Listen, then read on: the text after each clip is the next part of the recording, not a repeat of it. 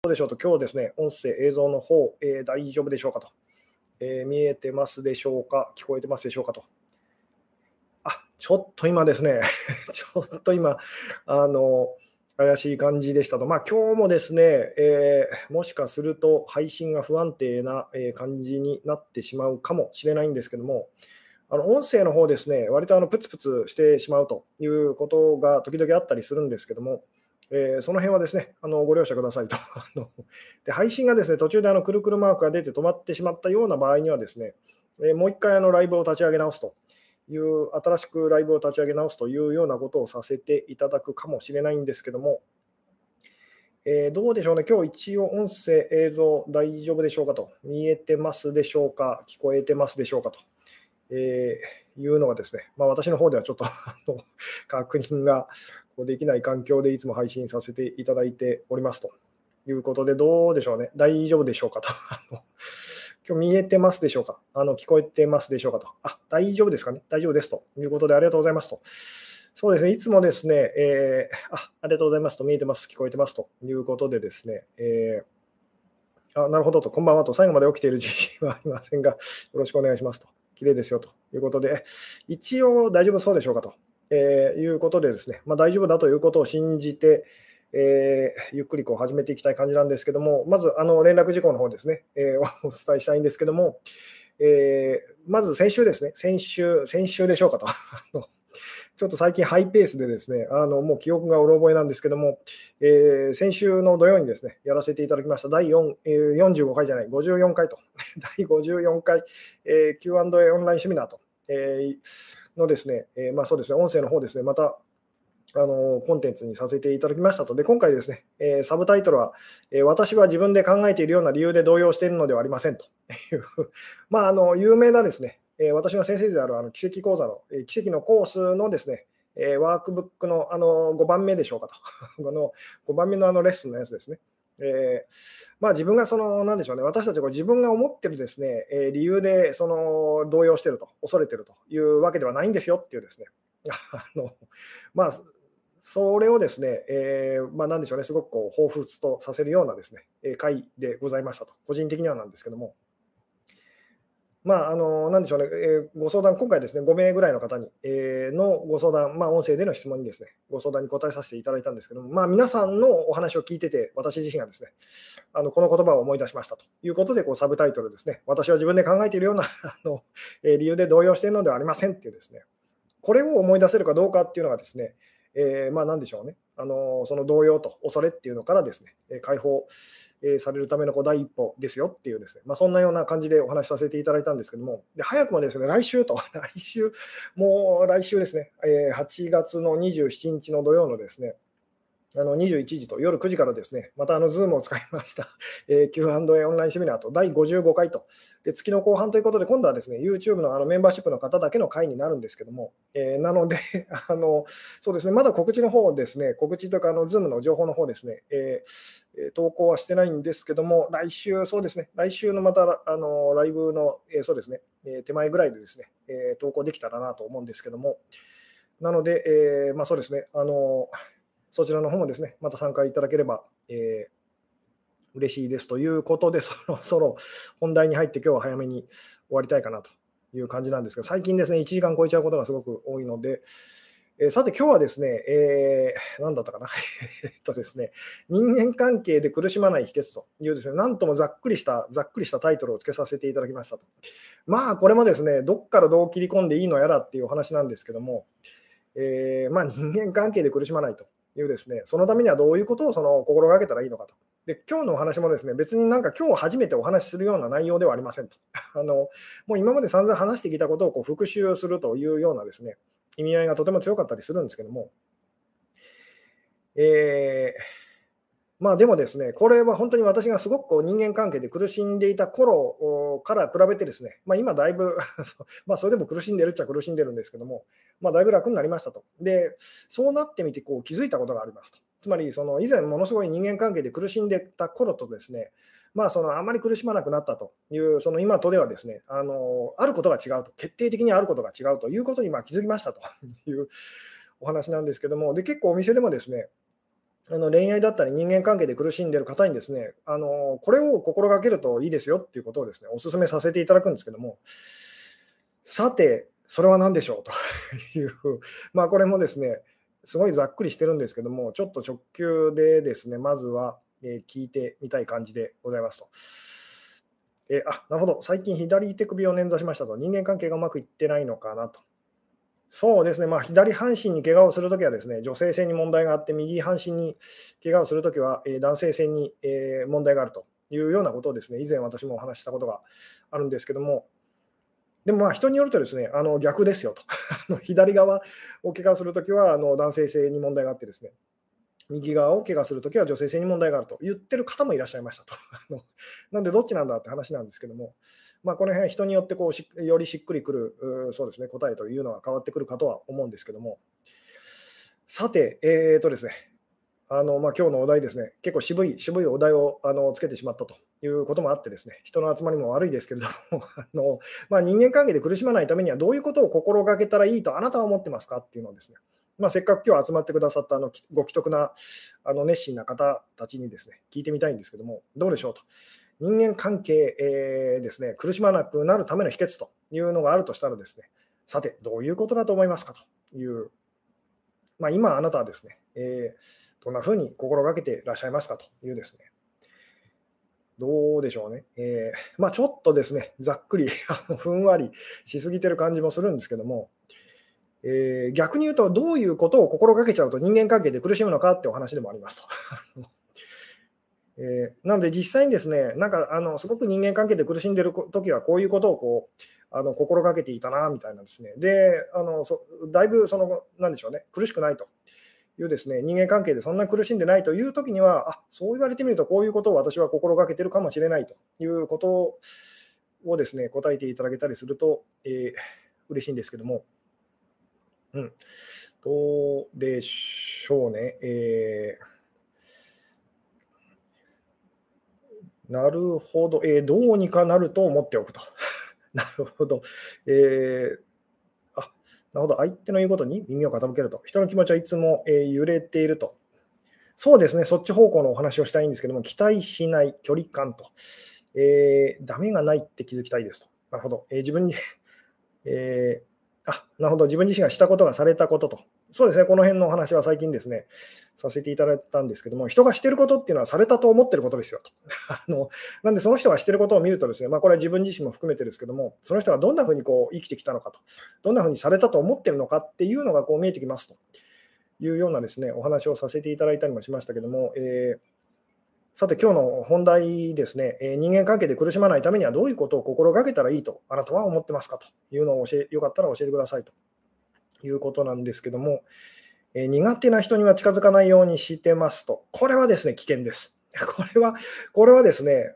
苦しむ生き方です。今日のお題と反対でですね、それをやると私たち苦しむんですよって、なぜならっていうことなんですけども、まあ、苦手な人にあんまり近づかないようにするっていうふうにですね、まあ、自然と私たちやってるんですけども、まあ、私自身も例えばじゃあ苦手な人に積極的に近づいているかといったらそんなことはもちろんないんですけども、だとしてもできるだけそういう人は避けたいというですね、あんまりそっちにこう意識を向けない方がいいですよと。なぜならそれだと苦しんじゃうからですと。自分を固く持たないと、まあ、この自分の何をっていうところが結構大事かと思われるんですけども、宮沢賢治の雨にも負けず的な考えであれば苦しまないかもと。なるほど、どうですか、まあ、ちょっとですね、今日のお題がふわっとあまりにも、抽象的な感じなのでかえって答えづらいということはあるかと思うんですけども、どうでしょうね、仲良くしようと思うと苦しむ、ダメならダメで仕方ないと思うと苦しまないしうまくいくと。なるほど。来るもの拒まず、去るもの追わずと。自分の気持ちに嘘をつかないと。うまくいくもいかないも気にしないと。なるほど。そうですね。ちょっとやっぱふわっとしてますかね。じゃあ、むしろこう逆でちょっと考えてみましょうと。こういうことをですね、やると人間関係で苦しむっていうことがあるとしたら、何だと思いますかというですね、ちょっと逆で聞いてみたいんですけども、こういうことをやっちゃうとですね、人間関係で苦しみますよっていうことがあるとしたら何だと思いますかというですね、さて、こういうことをですね、やってしまうとですね、心がけてしまうと人間関係で苦しむというですね、でこれは実際にあなたがですね、すごく人間関係で苦しんでたなという時に、その時のことを思い浮かべて思い出していただきたいんですけども、で今との何が違いましたかっていうですね、どうでしょう。そうですね、何をするとじゃあ苦しくなっちゃうでしょうと。これもいろんな言い方がこうできるんですけれども、今あなたがですね思う答えをですね教えていただけたら非常に、嬉しいですと。なるほど。相手も自分も同じだと気づくと。いいですね。今日もそっち系のお話ではあるんですけども、最近いい人を辞めるという本を読みましたと。そうですね、今日のお話もですね、いい人を辞めるっていうのはこうつながるって言えばつながるお話なんですけども、マウント取られないようにすると、これはダメです。これはさっきのですね、苦手な人を避けるっていうのと同じでですね、マウント取られないようにすると。やるとですね、なんでしょうね、苦しみます。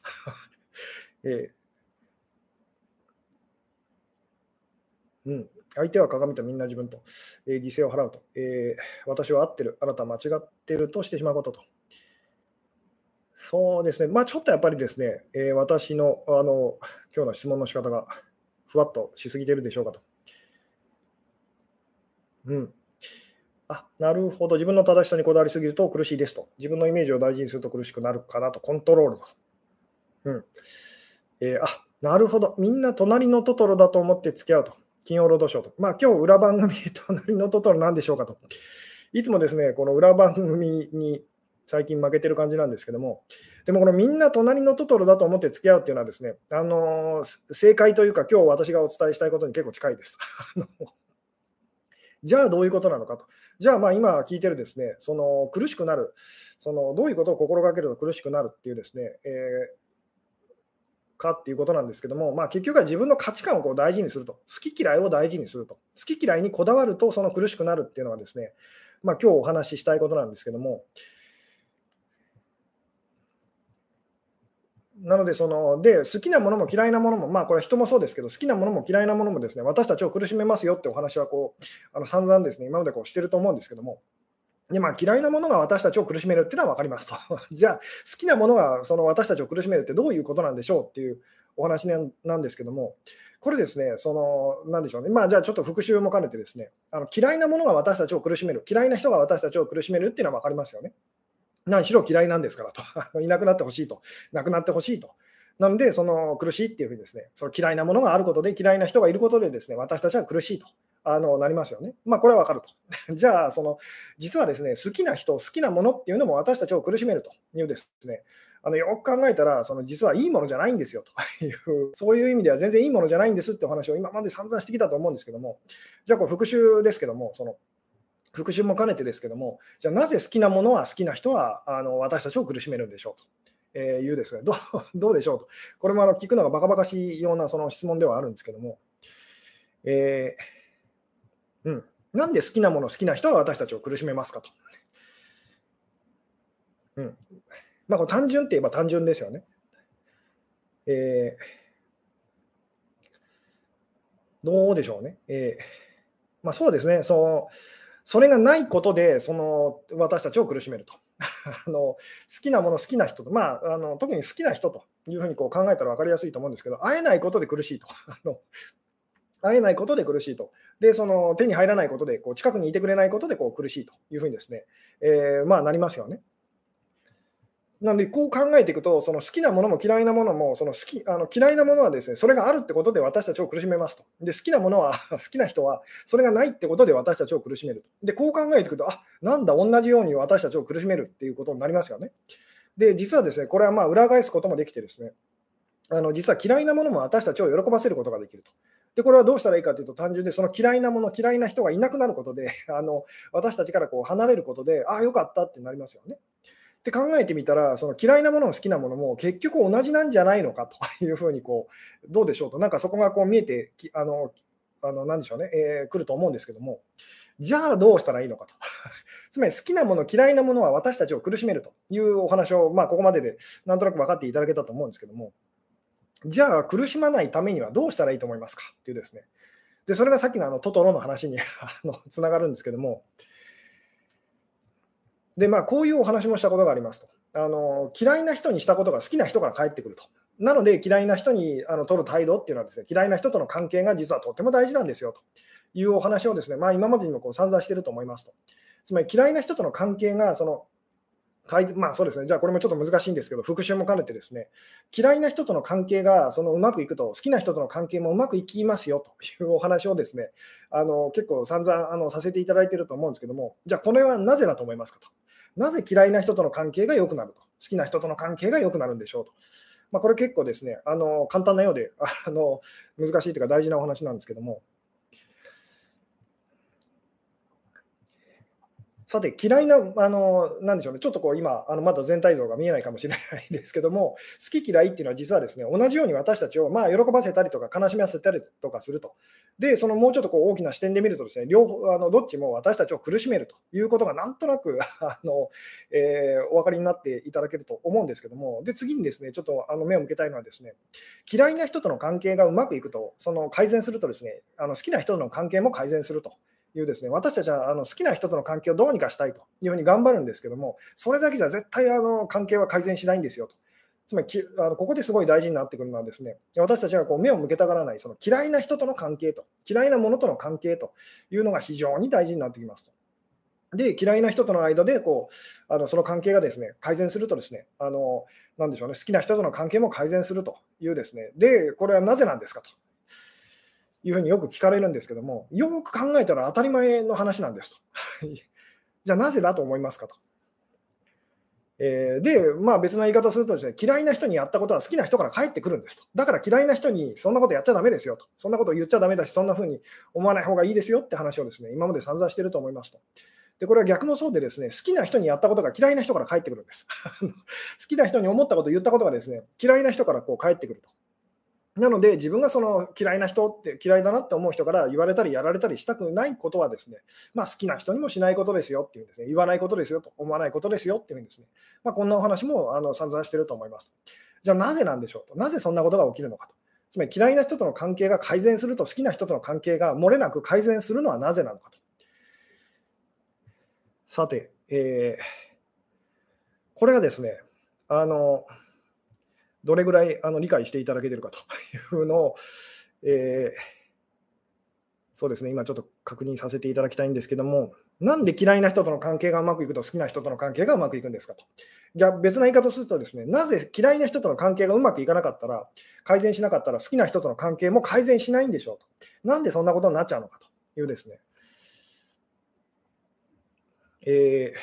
どうですかねこれですね、仕組みとしてはすごい簡単なんですけども、意外と答えようとすると難しいと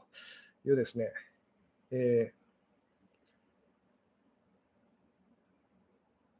どうでしょうね、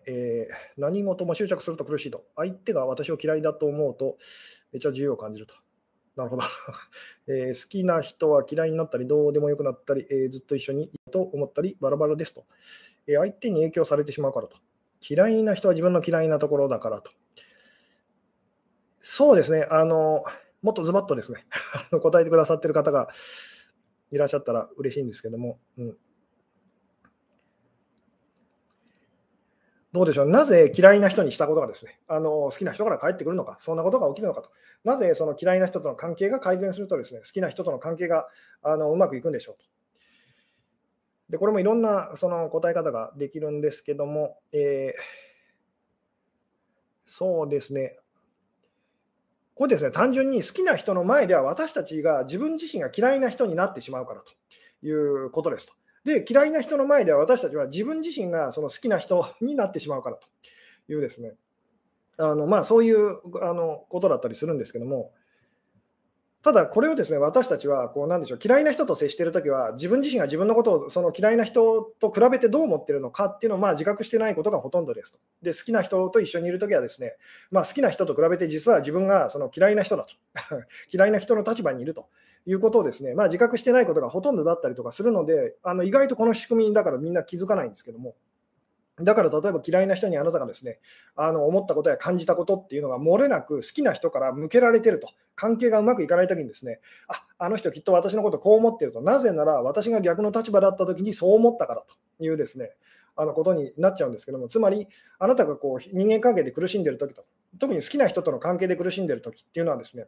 結局自分がやったことが返ってきてるんですよと。だから言ってみたら自分が無自覚に相手に向けてるその何でしょうね、気持ちと、だったりとか態度っていうのはですね、非常に大事なんですというお話を前回ぐらいにですねさせていただいたからかもしれないですけども、なので好きな人に対してはですね、私たちはその人と比べたら今自分のことが嫌いというふうにですね、自分の方がなんか価値が低いような気がするってなりますと。で、嫌いな人と接しているときは、その人の前では自分がですね、好きな人の立場にいると。好きな人の自分の方がなんか価値が高いなっていうふうに感じるわけですよね。うん。なるほど。でも自分の好きな人と嫌いな人は別な人なのに、別じゃないんです。だから、ここだから説明するのが難しいんですけども。結局あなたがやってることっていうのはですね、自分が好きな人の立場になったり嫌いな人の立場になったりしながら、好きな人はこう扱われるべきだ、こう思われるべきだと。で、嫌いな人はこういうふうに扱われるべきだ、思われるべきだっていうのを一生懸命自分のその世界でのその好きな人はこういうふうに扱われるべきと、嫌いな人はですねこういうふうに扱われるべきっていうのを、どっちの役割もやりながらですね、一生懸命あなたが自分の価値観とか世界を守り続けてるっていうのがですね、実は何でしょうね、苦しみの元っていうふうになっちゃうんですけども、嫌いな人もあなただし好きな人もあなたなんですというですね、だから別な人じゃないんです。私たちは別だと分けることができるって思ってですね、一生懸命好きな人との関係だけどうにかしようとするんですけど、残念ながら嫌いな人にそのやってることがですね、言ってみたら自分でかけた呪いに自分でかかってるとただしなぜ気づかないのかっていうと、その呪いをかけてる相手は私とは関係ない、どうでもいい人だからっていうふうにですね、思ってるからだったりとかするんですけども、うん、嫌いな人でも意識向ければ自分は嫌いな人になりますかと。ですねなんでしょうね、つまり相手のこと好ましいなって思ってるとき、私たちは自覚はないんですが、その人に比べたら今自分は自分のことはあまり好きじゃないなっていうふうに実は思ってるんですと。逆もそうだったら嫌いだなって感じてるときです。この人に比べたら私の方がマシっていうふうにですね、もちろん自覚なくなんですけど私たちはやってると。で、ここからなんですけども、じゃあ、好き嫌いというのがですね、どうやら私たちを苦しめるということが見えてきました。じゃあ、その今日のお題に戻るんですけども、人間関係で苦しまないための秘訣っていうのは何なんでしょう。で、私がですね、今言ったお話をですね、人間関係で苦しんでいる方、恋愛で苦しんでいる方にですね、結構お話しするんですけども、つまり嫌いな人との関係が本当にですね、好きな人との関係に直結してるんですよと。なぜなら好きな人の前であなたは自分では自覚ないかもしれないですけども、嫌いな人を演じてるから、やってるからですとなんであなたが嫌いな人に向けたそのネガティブな思いと、その人にとってしまったネガティブな態度っていうのは全部必ず返ってくるんですと。回収することになるんですとだからその嫌いな人との関係っていうのにもっとちゃんと腰を据えて、何でしょうね、誠実に向き合っていきましょうと。つまり自分が好きな人からやられたくないことは嫌いな人にもやらないようにしましょうっていうんですね。そんなお話を散々させていただいてるんですけれども、ここで難しいのはですね、何でしょうねどうでしょう、じゃあこの話ですね、聞いてどう思いますかとつまり好きな人との関係をもっと良くするためには、嫌いな人との関係が良くなる必要があるというですね。で、なんとなく仕組み上は理解できましたと、合点しましたっていう方もいらっしゃると思うんですけども、でもこの話を聞いてどう思いますかと。明日からじゃあ嫌いな人と仲良く、できるだけ仲良くしましょうねって言われてですね、さてどう思いますかと。そうしてみようって思う方はどれぐらいいますかと。誠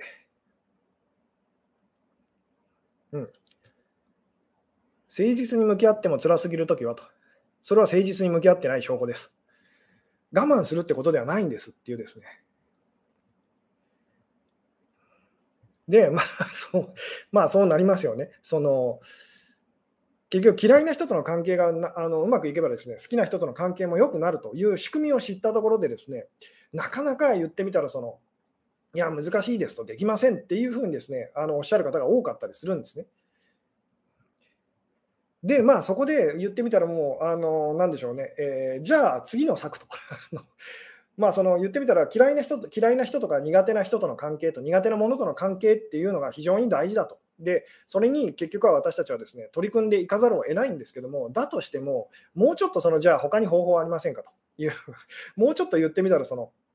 近道はありませんかっていうふうにですねなった時に、じゃあ、まあ、次にこういうことを意識してみましょうっていうですね、まあ、なんでしょうね、方法があったりとかするんですけども。でそれは何なのかっていう話なんですけども、でこれですねどういうことかっていうとですね、じゃあその嫌いな人との関係、まあ、できるだけ関わりたくありませんと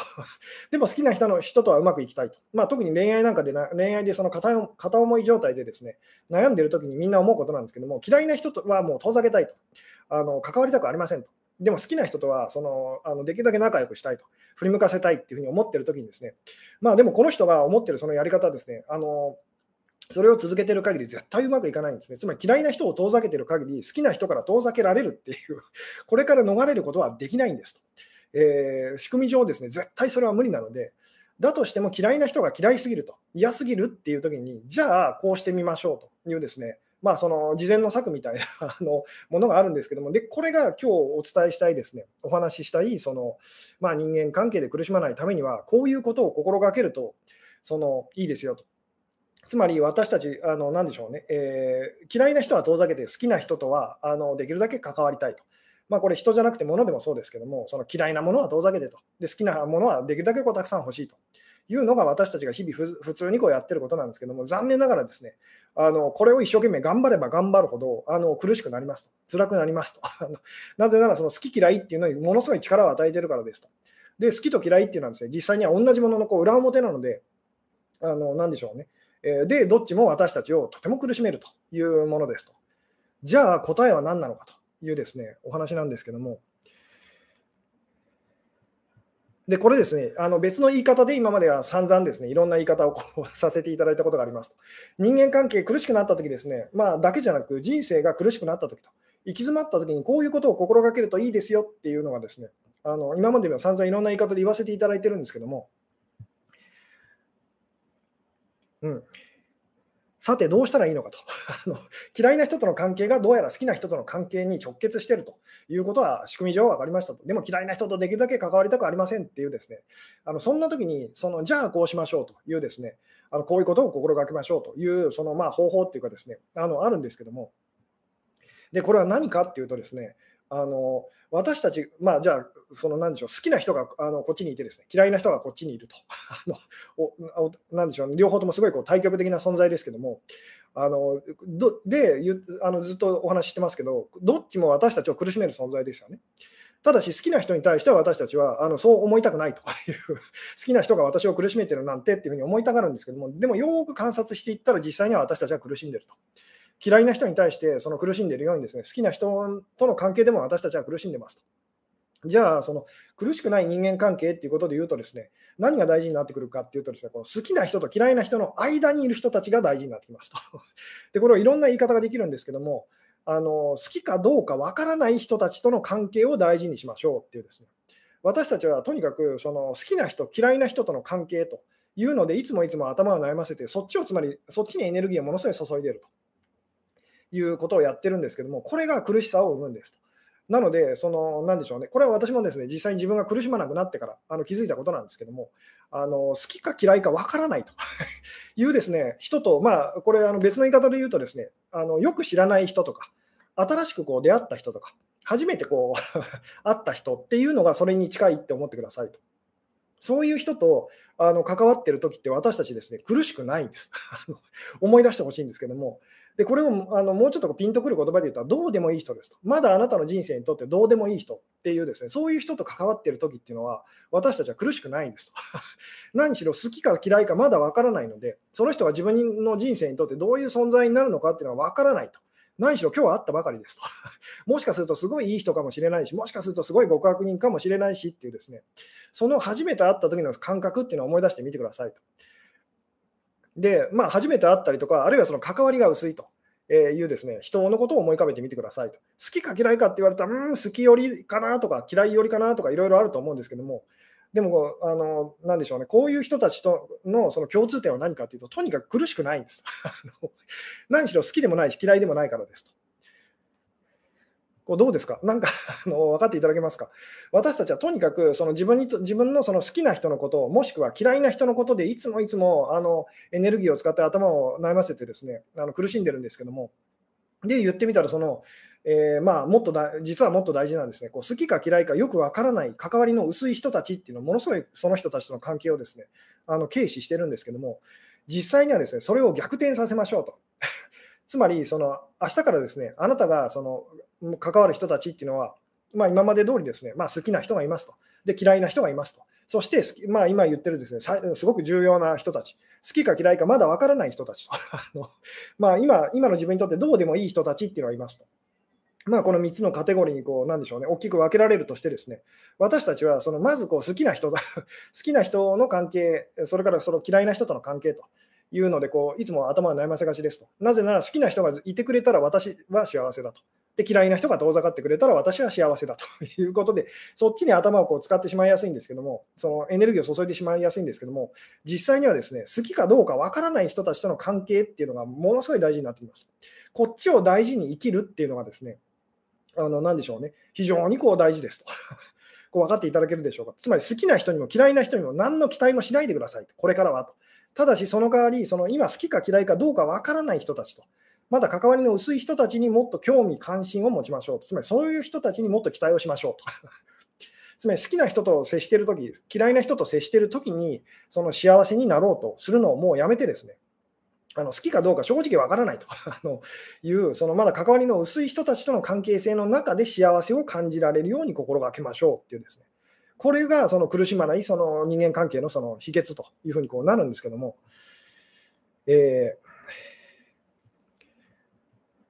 どうでしょうね、これですね、なかなか伝えるのが難しいんですけども、なので、その好きな人ができちゃうのはしょうがないと。で、嫌いな人ができちゃうのは正直しょうがないんですね。でもそれを大事にしないことっていうですね、そして私たちがほぼ無視している、その重要だと思ってない、その好きか嫌いか正直わからない人っていう、関わりの薄い人と、そういう人たちとの関係性っていうのを何よりも大事にしましょうと。でなぜそんなにその価値があるのかというと、単純で苦しくないからなんですで苦しくないのはなぜかというと、そのなんでしょうね、いい意味で大したことない人大したことのない関係性だと。だから頑張る必要もないしっていうんですね、なんでしょうね、自分を偽ってとか自分を隠してと一生懸命そういうことをする必要もないしっていうですね、どうでしょうとでよくよく考えてみると、その好きな人とも嫌いな人とも最初はそうだったはずなんですよ最初は何しろその人がそんなにひどい人だと知らなかったので、あなたはそのうまく付き合えてましたよねと。で逆も言えますけど、最初はその人がそんな素敵な人だと気づかなかったので、いい具合になんでしょうね、苦しまずに付き合うことができてましたよねと。それが好きな人嫌いな人ってなってから、うわっていうふうに苦しくなりましたよねと。でこれは別な説明の仕方をするとですね、違いっていうのを感じると私たちは苦しくなりますと。なので相手のことを好きってなればなるほどですね、自分のことを自覚はなくですけど嫌いってなってるので、好きな人と嫌いな人っていうことで分からないっていうふうになりますよね。あの人が考えてることが分からないと。で怖いっていうふうになりますと。でもこれがお互いにですね、好きかどうか分からないと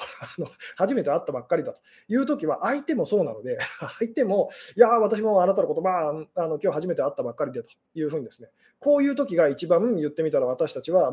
苦しまずにお付き合いしていけるっていうんですね。もちろんそこからいろいろトラブルがあって、好きな人寄りになっていったりとか、嫌いな人寄りにですねなっていくってことは起こるんですけども、でもとにかく大事なのは好きか嫌いかどうか分からないっていうですね、そういう人たちが私たちを苦しめない人になるんですと。なるほど、それって人だけじゃなく仕事や趣味もと。でもそうです、そうですなので例えばすごく今人生が行き詰まっていてですね、でもう好きなことはあるけれどと、なんかもうそんなにやる気が起きないというような方に私がお勧めするのは、で嫌いなことをもちろんやってみるっていうのもすごくなんでしょうね。で、それが楽しいってなったら、とてもこう、それはいいことだったりするんですけども、まあでもそれはなかなか難しいことだと思うので、じゃあ好きかどうかわからないことっていうのに挑戦してみましょうと。つまりもしかしたらこれすごく好きになれるかもしれないと。あるいはものすごい嫌いっていうふうに感じるかもしれないと。正直まだわからないなっていうものに手を出してみましょうということをお話しさせていただいたりとかするんですけども、で、これはその恋愛だったり男女関係も同じですと。一生懸命こう好きな人をですね、追いかけ続けてですね、うまくいかないという方に私がお勧めするのは、あなたのパートナーになる人っていうのはですね、今あなたが正直好きか嫌いかよくわからないなって感じる人がおそらくあなたのこれからパートナーになっていく人ですよっていうですね。で、なぜですかって言ったら単純で、そういう人との関係っていうのは苦しくないからですと。だから長く続くんですっていうふうにですね。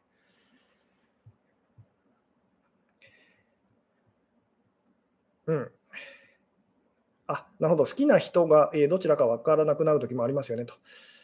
そうです。まあ結局、好きも嫌いも同じものなので、こう裏表っていうふうにですね。じゃあ、好きな人、嫌いな人と、好きな人、そして嫌いな人と、まあ同じものなんですけども、それと言ってみたらそうではない人たちとのこう違いは何かっていうと、そこに対する思いの強さみたいな感じですよね。執着の強さと言ってもいいんですけども、好きな人に対しても嫌いな人たちに対しても、私たちはもうすごいこう、良くも悪くも強い思いを込めると。まあ恐れてるって言ってもいいですと。ものすごい力を与えてると価値を与えてるっていうんですね。で、まあ、外側の何かに価値を与えるってことはですね、これも自覚なく私たちはやってるんですけども、自分から価値を奪うってことをやってるんですと。つまりその人の前に行くだけで不安というふうにですね。で、それは相手にこう価値を与えてると。で、この人の前では私は価値がない存在だっていうんですね。まあ、好きな人の前ではですけど、で嫌いな人の前ではですね、なんでしょうね、その人からこう価値を奪ってと、で私の方が価値があるっていうですね、やって相手を怖がらせるということをやるんですけど、で嫌いな人を怖がらせた分だけですね、好きな人から私たちはそれを受け取っちゃうことになるっていうですね、ことだったりするんですけども、でまあなんでしょうね、そうは言ってもじゃあ好きな人嫌いな人で、ここでですね、大事なのはじゃあもう一回ちょっと整理しましょうとまあ今日のお題に戻ってですね、整理しますけれども、人間関係で苦しまない秘訣と。でそもそもその人間関係に限らずですけど、苦しいってなるのはですね、好きすぎたり嫌いすぎたりするからということなんですけども、で好き嫌いっていうのは激しくなればなるほど私たちは苦しみますと。なぜなら好きなものと嫌いなものっていうのはですね、分かり合うことがこうできないと。違うものっていうふうに私たちは感じるので分かり合えないってなりますと。で何かを好きなときはあなたはですね、自分のことを自覚はなくなんですけど嫌いだって感じてますと。なので分かり合えないと。で誰かのことや何かのことを嫌いだなっていうふうにですね、感じているとき、私たちは自覚はないんですけども、自分のことをですね、好きだなというふうにですね、これに比べたら私の方がマシだと、価値があるっていうふうに感じてますと。なのでここでも好き嫌いっていうのが生まれてですね、それが強くなりすぎると分からないと、分かり合えないってこうなりますよね。でこれが苦しみを生むと。つまり違いが苦しみを生むと。じゃあ同じですねってなった時にですね、私たちがお互いにこうどう感じるかっていうと、好きかどうか分かりませんと分かりませんと、昨日まで嫌いでしたと、でも今明日からどうか分かりませんっていうふうにですね、まあそんな感じにこうなるんですけども、なので私たちはこう好きななんでしょうね、大体こう一番目にいつも頭で考えているのはですね、好きな人のこと、好きなもののことと。でまあ、次がですね、嫌いな人、嫌いなもののこと、まあ、これは逆転している場合もありますけども、そしてほとんどですね、無視しているのがですね、好きかどうかわからない、まあ、どうでもいいと、今の自分にとってはどうでもいいと感じるその人たちとの関係と。ところが、この一番後回しにしているですね、関係性っていうのが私たちにとってものすごい大事なんですと。なので、まずはそれを大事にし始めましょうと。ただ、そうは言っても、私たちはこう誰かを好きになったり、嫌いになったりっていうのを避けることはできませんと。でここで私がですね、よくお店に来てくださる相談者さんにこう言わせていただくのはですね、とにかく好きな人を好きな人のままでいさせちゃだめですよと好きな人を好きなままでいてはだめですよっていうふうにですね、なぜなら苦しむからですと。なので好きな人をですねの嫌いな部分や嫌な部分がちゃんと見えてくるようなお付き合いの仕方をしましょうと。で嫌いな人のこともそうですと。嫌いなままでいてはだめですよと。でなぜかというと単純であなたが苦しむことになるからですと。じゃあどうしたらいいかというと嫌いな人のいいところが好きなところが見えてくるまでちゃんとなんでしょうね、向き合ってお付き合いしていきましょうというふうですね。つまりここで私が言っているのはですね、好きな人や嫌いな人にこう分けちゃった人もこの好きかどうかわからないそのボックスにもう一回こう戻しましょうというでここがもうとにかく大事なんだ、ここを死守しましょうというですねどうでしょうと。なので本当にうまくいってる人間関係ってですね、まあ、これもよくお話しますけど、あなたがですね、本当にうまくいってる人に信頼関係ができてる人っていうのを一人想像してほしいんですけども、その人のことを好きですか嫌いですかって言われたら答えられませんよね。なぜなら好きな部分もあるし嫌いな部分もあるというそういう存在だからですと。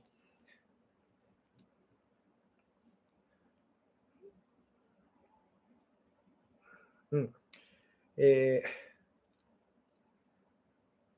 ゃあ好きな人だと思っている人が途端に嫌いな人に変わることがあるんですかと。そうですで、それをみんなしょっちゅうその経験してるはずですと。これ人の話を聞いてても分かりますと。誰々君がすごいこう素敵みたいなことを言ってる人なんですが、話をよく聞いてるとですねその人との関係がうまくいかないときに、あんな男みたいなですねことを言ってたりすると。でまたその次に会ったらですね、やっぱり何々君素敵みたいなことを言ってると。つまりそんなもんなんですと。つまり好きと嫌いっていうのは本当にですね、コロコロひっくり返るようなものなので、なのでとにかく好きなものも好きなものだったり嫌いなものと、好きな人や嫌いな人っていうのにあんまりエネルギーを注がないでくださいっていうですね、それよりも好きかどうかわからないとか、そういう人間関係と、そういう人たちと、そういうものにもっと意識を向けましょうっていうですね、これ何なんだろうっていうこの人どういう人なんだろうっていうですね、そっちにもっとエネルギーを使うと、そっちにもっと期待をしましょうと。つまり好きな人がもっと好きな人ともっと会えるようにっていうふうに期待するのをやめましょうと。嫌いな人がもっといなくなってくれたらいいのにっていうふうに期待するのをやめましょうと。なぜならそういうふうにそこにエネルギーを込めれば込めるほどどんどん苦しくなるからですと。でそれよりも言ってみたらですね、好きかどうかわからないものと好きかどうかわからない人たちとの関係でもっと幸せを感じようっていうふうにですね、しましょうっていうで、そこで幸せを感じるとその相手を好きになったりとかですね、そういうことが起きていったりはするんですけども、とにかく好き嫌いに力を与えないっていうですね好き嫌いから力を取り戻すっていうですね、それよりも大事なことがあるって思い出すっていう言い方をしてもいいんですけど、でそれは何かっていうと苦しくないっていう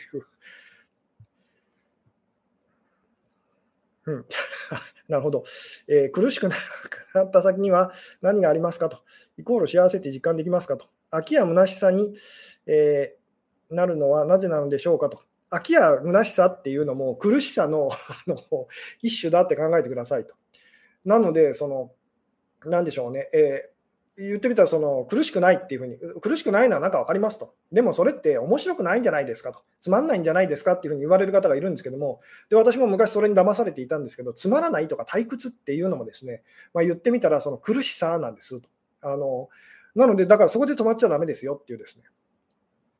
本当に苦しくなくなったらどうなるかっていうと、それはイコール幸せのことなんで、私たちは幸せっていうふうに感じるっていう単純なお話ですと。なので、いや、そんなふうにこうしたら退屈になっちゃうじゃないですかっていうふうにですね、思ってる方は、いやいや、その退屈っていうのも苦しさのことだと思ってくださいと。なので、あなたはまだ苦しんでるんですよっていうふうにですね、じゃあそこで止まらずにっていう。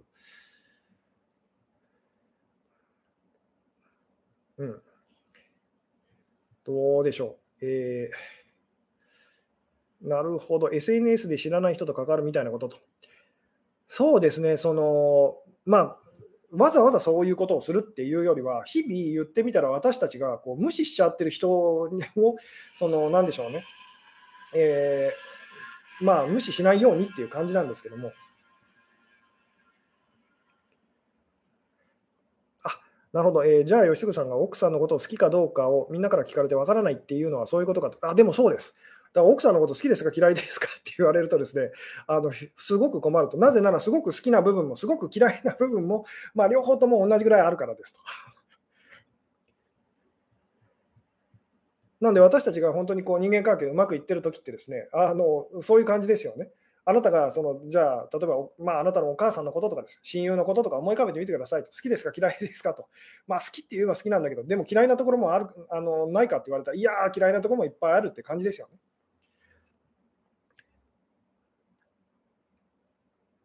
ね。退屈とかつまらないで止まらずどこに行けばと。いや、苦しくないっていうところに行きましょうと。安心だっていう、大丈夫だっていうですね。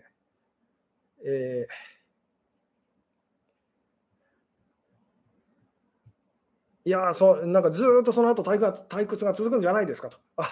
やっぱりそっちには何もないんじゃないですかと、だから引き返していつものそのやっぱり好きなものをこうたくさん集めてと嫌いなものを遠ざけてっていう。でもこの何度も言いますけど好きなものと嫌いなものっていうのはですね、あなたから違うものに見えたとしても同じものなんですと。例えばですよ、でっかいなんかその大きいですねなんでしょうね、サーカスの例えば玉乗りで使ってる大きい玉みたいなのがあるって想像してくださいと。で半分が黒くて半分が白いその大きな玉ですとであなたはですねその黒い方が大きく見えるときは嫌いだって言ってこう押しやると。でコロコロって転がっていってですね白い方が大きく見えるときは好きだって言ってそれを一生懸命こう自分に近づけるというようなことをその一生懸命やってる人だって想像してみてくださいと。同じものなんですよ。でもあなたからどう見えるかで押し合ったりとかそれを何でしょうね手元に置こうとかですねやってる人がいるっていうふうに想像してみてくださいと。どれだけ滑稽かとそれでもちろんそれをしちゃうのはしょうがないんですけど、ものすごい苦しくなるほどですね息を切らしてその苦しくなるほどそれをやってる人っていうのがいたらどういうふうに見えますかと。そんなに別に頑張らなくてもいいんじゃないですか、だって同じものだから同じものだからっていうふうに思いませんかと。どうでしょうでも実際私たちがやってることってそういうことなんですよと。なんでその片思いしてですね好き好き言ってその追いかけてる人がですねいざ振り向いてくれると嫌だなって感じてこう逃げると。でその人がまたこう離れていくとまたなんか気持ちがですね燃え上がって追いかけていくというですね、実際にリアルに私たちはこういうことをやってますよね。で別にそれやること自体はその何でしょうさっきも言いましたけど好きになったり嫌いになったりっていうのは私たちは避けられませんと。ただしそれで苦しむ必要はありませんと。苦しむほど別にそれを大事にする価値は実はないんですよっていうですねお話なんですけども、なのでとにかく好きか嫌いか分からない人とか好きか嫌いか分からないものっていうのに明日からちょっと意識を向けてみてください。そうは言っても好きなものや嫌いなものに意識がいってしまうと思うんですけども、で言っても構いませんと。でいつも言いますけどその好きなものとその嫌いなものと好きな人や嫌いな人っていうのはとはどう接していったらいいかっていうとですね、好きな人に対してはとにかく、ちょっと意地悪な目でですね嫌いな部分と嫌な部分というですねそこをちゃんと見ていきましょうと。でそれをこう嫌がれって話じゃなくてね言ってみたらですね、あなたがこう見たくないその人の部分っていうのもちゃんと見て気づいて愛してあげましょうみたいなお話ですとでなんでしょう逆側もそうですと。嫌いな人というのがいたらですね、別に嫌いで全然いいんですと。ただいいところや好きなところもあるなっていうですね、あなたが見たくない部分っていうのもその人のそういう部分も愛してあげましょうと。でそれがどんないいことにつながるかっていうとですね言ってみたらあなたのいいところも悪いところも全部私は愛したいですよってなったらですね、同じものが私たちも同じものをもらえるってですね、つまりそういう人間関係になると。つまりあなたのいいところも悪いところも私は愛してますよっていう、言葉で言うと難しそうに聞こえますけども、これは本当にさっき言ったですねまだ好きかどうかよくわからない人との関係っていうので私たちは実は自然とやってるんですと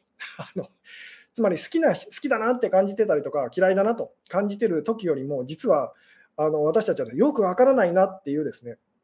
時にお互い気づいてないんですけど自覚はないんですけどものすごい愛し合ってるというですね、何しろ分からないのでその人のいい部分もその悪い部分もですねもう受け入れざるを得ないと愛さざるを得ないと、何しろそれがいいか悪いかまだ判断できないのでってこうなりますよね。この辺がですねうまく伝わってくれたらとても嬉しいんですけども、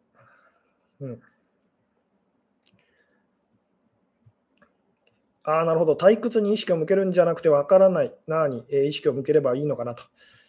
いや苦しくないことのその価値っていう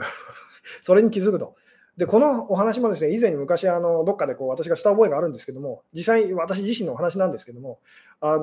ひどいお酒の飲み方をこうしてた時代がありますと。でお酒飲むとその時はですね気分がいいんですと。気分がいいんですけども次の日死ぬほども何でしょうね二日酔いで苦しむというですねことを繰り返してましたと。でも二日酔いで苦しむんですけどもやっぱりそのお酒を飲んだ時の解放感がいい気分がですね忘れられなくて飲むと。でついつい飲みすぎてですね、でまた気持ち悪くなるということを繰り返していてですね、で本当にその二日酔いで苦しい時ってですね経験ある方は分かると思うんですけども、何が欲しくなるかっていうとですね、普段言ってみたらこう軽く見てるですね全然その価値が分からないその水とただの水とただの水っていうのがすごくこう欲しいっていうふうにこうなったりするんですね。で私もですね本当にこうお酒飲んでといい気分になってと、でも最悪な気分を味わってっていうのを繰り返していってですね、その時に水を飲んでですね、そのお水がいかにうまいかというですね、普段何気なく飲んでる水がやっぱり一番うまいっていうふうにですね、それにこう気づいたことがあるんですけども、なんでお水の美味しさに気づきましょうっていうですね、そしたらわざわざ強いお酒を飲む必要はないんですと。強いお酒を飲むのは水のうまさがわからない、鈍感になっちゃってる人だけがそうでまあその強い刺激っていうのをこう求めると。まあ、強い刺激っていうのはこう強い好き嫌いと言ってもいいんですけども、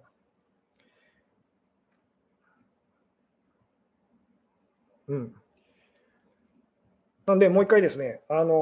とめておきますけども、まあ、今日のお題はですね、人間関係で苦しまない秘訣ということでお話ししてきてるんですけども、その秘訣はですね、とにかくその好きな人嫌いな人っていうの以外の人との関係を大事にすると。つまり好きか嫌いかよくわからない人と自分にとってこの人どうなんだろうと、好きなんだろうか嫌いなんだろうかというですね、まあ、新しい人とか関わりが薄い人とか知らない人との関係っていうですね、そっちでその関係性の中でもっと幸せを感じられるようにしましょうっていうふうにですね、そっちにもっとこう意識を向けましょうと。で、私たちが普段なんでしょう、そっちで夢中なですね、好きな人との関係とか嫌いな人との関係というのは、そんなに別になんでしょうね、夢中になってどうにかしようってする必要はないんですよと。つまり好きな人との関係や嫌いな人との関係をですね、どうにかしようっていうのをまずやめてみてくださいとそっちに力を注ぎ込めば込むほどですね、実際には難しくなっていっちゃうので、それよりも好きな人や嫌いな人との関係以外の本当好きかどうかよくわからないというですね、何気ない人との関わり触れ合いっていう中で幸せをもっと感じられるようにしましょうと。で、最初はつまらないって感じるかもしれませんと。それはあなたが鈍感になっちゃってるからですと言ってみたら、お酒飲んでですね、アルコール中毒になってるあなたがですね、まあ、しばらくじゃあお酒飲まずにお酒飲みたくなったら水を飲んでくださいというまあそういうなんか治療法をやってるって想像してみてくださいと。当然ですけど最初ですね、こんなもの飲んだってというふうにこう美味しくないっていうふうにですね、でも何しろこれしか飲むものはないと、飲んじゃダメって言われてるとなんでこう飲むんですけれども、飲んでるうちになんか結構水ってうまいかなと、そんなに別にお酒じゃなくてもいいのかなってこうなっていくような感じにこう近いんですけども、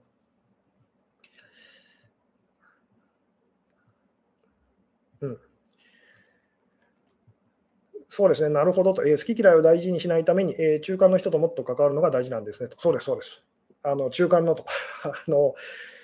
なんで、すごく自分にとってまあ、良くも悪くも本当に自分にとって影響力の強い人っていう人との関係性よりも、まあ、自分にとって影響力が少ないっていうふうに感じる人たちの影響力をもっと強くしていきましょうっていうことだったりするんですけども、つまりまあ、究極的に言うと好きな人とうまくいかなくても嫌いな人とうまくいかなくてもまあいいやって思えるくらいなぜなら私は言ってみたら私を支えてくれるいろんな人がいるからっていうふうにですねどうでしょうと。なのでこの好きかどうかわからない人たちとの関係性と、これをまあ今までの私の言い方で言うとですね、新しい人とか知らない人っていうような言い方をこうしてますけども、そういう人との関わりをできるだけ増やすように心がけてみましょうっていうですね、これが本当に人間関係で苦しい時とかですね、人生行き詰まって苦しい時に心がけるとすごく効果的なことだったりしますと。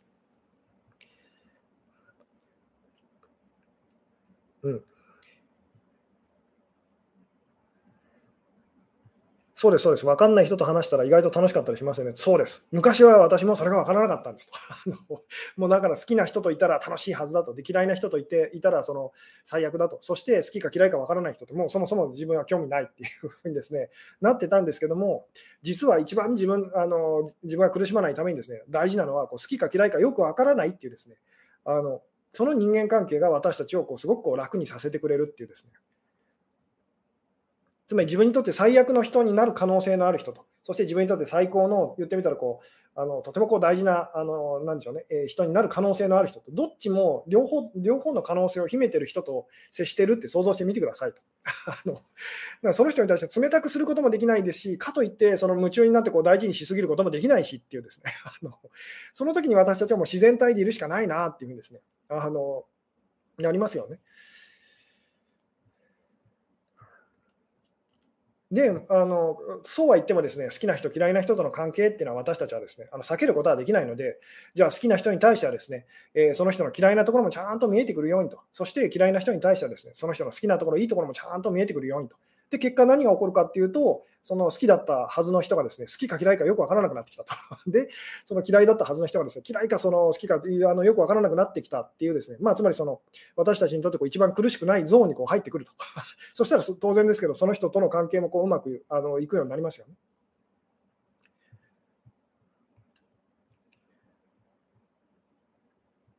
なのでまあ繰り返しますけども、その好きな人嫌いな人と好きなもの嫌いなものっていうのは同じものの実はこう裏表だったりとかするので、でどっちも私たちを苦しめますと。好きなものはですね、好きな人はそれが手に入らないと、いないという会えないってことで私たちを苦しめると。で嫌いな人はですね、嫌いなものはですね、それがあるとその人がいると、離れていかないっていうことで私たちを苦しめるというですね、でどっちも私たちを苦しめるそのものだったりしますと。でも好きか嫌いか分からない人が離れていっても力づいてきても私たち苦しめませんよね。なぜなら分からないとどうなんだろうと、この人今そばにいるとどうなんだろうと、これもしかしていいことなのかと。で逆にですね、その人が離れていくと、でこれも分からないってなりますよね。もしかしてこれは私にとっていいことなのかもしれないと。でも分からないと、何しろあの人が私にとってその好きな人なのか嫌いな人なのか分からないからと、まだ分からないからっていうふうになりますよね。うん、嫌な人とも無理して接していかないとダメでしょうかと。無理して接していってはダメですと。なのでその嫌な人との嫌いな人との関係が良くなると好きな人との関係も当然ですけどうまくいくようになるんですよって話はですね、冒頭でもしましたけど、でも嫌いな人とはできるだけ近づきたくないんですっていうですね人に、まあ、今日のお話を私はいつもさせていただいてますと。じゃあその何でしょうね、まあ、嫌いな人との関係を良くしようっていうですね、まあ、それはできたらでいいですと。もちろんそれもですね、最終的にはこう避けて通れない道なんですけども、それにこう言ってみたら何でしょうね、一番難しいところにいきなり取り組むとですね、私たちこう挫折しちゃうのでじゃあその中間の人はどうですかと、言ってみたらその好きな人と嫌いな人の中間にいるあなたがあんまりこう大事に思ってない人たちとの関係っていうのにもうちょっとエネルギーを注いでみましょうと。でそこでもっとその幸せだと感じることが増えてきたら、好きな人との関係や嫌いな人との関係を無理やりどうにかしようっていうふうにですね、思って苦しむことっていうのはこう減ってきますよっていうですね、つまり好きな人は別にいなくてもいいしと、で嫌いな人はまあ別にいてもいいしっていうふうにこうなりますというようなお話なんですけども、うん、好きも嫌いもあなたを苦しめるって過去動画ありましたねと。そうですそうですね、そういうお話をですねさせていただいたこともありますので、まあ、もしよろしかったらですねその辺もまた見ていただけたりすると嬉しいんですけども、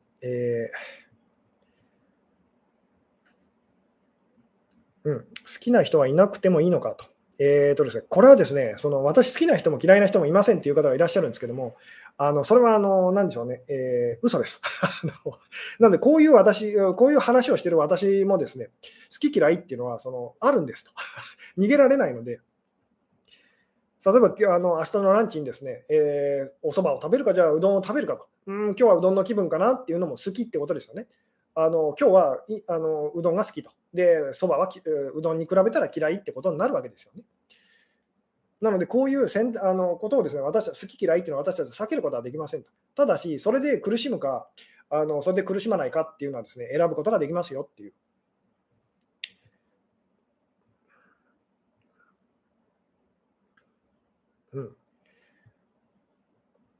とにかく何でしょうね、好きなものを追いかけて、で嫌いなものをですね遠ざけてってやって私たちは苦しみますと。でこれは絶対不可能なのでなぜかっていうとですね、その好きとか嫌いとかっていうふうにこう認定しているのは私たちの心ですと。なので私たちはこう自分の心から逃げることができませんと。これ自分の影から逃げたいって思ってる人と同じようなものなので絶対に無理ですよと。でも影を見て怯えるかそれとも影を見て何でしょうね、別に大したことないってこう何でしょうね、見抜いてこう生きていくかということはですねこうできますよっていうよう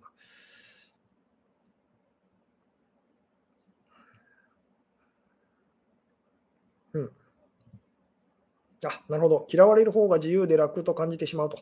異性にも同性にも執着されやすいのはなぜなのでしょうかと。それはあなたが自分自身に執着しなさすぎていると人から執着されるってなりますと嫌われてもいいやっていうふうに思っているとですね、すごいこう好かれると。で好かれたいと愛されたいって思えば思うほどですね、その真逆になってしまいやすいのと同じだったりするんですけども、なので人にすごく執着されちゃう時っていうのはですね、その人に対してはなんですけども、自分がその執着しなさすぎと自分のことをですね無頓着すぎっていうふうにですねなってる時に、まあそんなふうになったりもこうしますと。さてというところでですね、また気がついたら59分ということで、長くなってきたので今日はこの辺でお話を締めたいんですけども、今日はですね、人間関係で苦しまない秘訣ということでずっとお話をしてきたんですけども、苦しまないための秘訣はですね、好きな人嫌いな人以外の人と、つまり私たちにとってまだ好きか嫌いかよくわからないと、知らない人、新しい人とか関わりの薄い人と、今の私たちにとってどうでもいい人ってなってる人たちとの関係性を大事にしましょうと。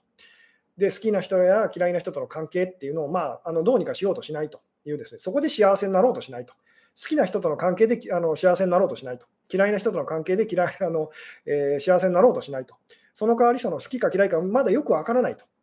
と。そういう人たちとの関係性の中で幸せだなと感じられるように、そっちにエネルギーを傾けていきましょうっていうのがですね、答えになりますと。だからといって、その好きなものや嫌いなものが、好きな人や嫌いな人がいなくなるって話ではないので、その影響力がどんどん小さくなっていくと、大したものじゃないという、そういう感じですと。好きなもの、嫌いなもの、そしてよくわからないものを、どれでもいいじゃないかっていうふうにです、そんな変わらないと。なぜならみんな同じだからという、そんな感じなんですけども。さて、というところでですね、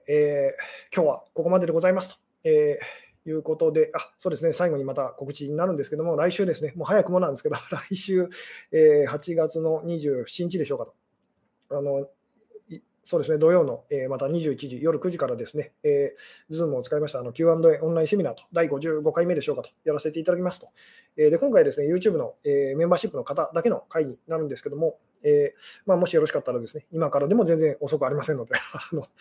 ご登録いただいて参加していただけたら嬉しいですと。Zoom の情報の方ですね、近くなりましたらまたYouTube のチャンネルのコミュニティというタブの方にですね、あちらの方で確認できるメンバーシップ向けの投稿で、そうですね、告知させていただきたいと思いますので、よろしくお願いいたしますということでですね、今日はここまででございますと。はい、最後までご視聴いただきありがとうございました。はい、それでは、おやすみなさい。はい、失礼いたします。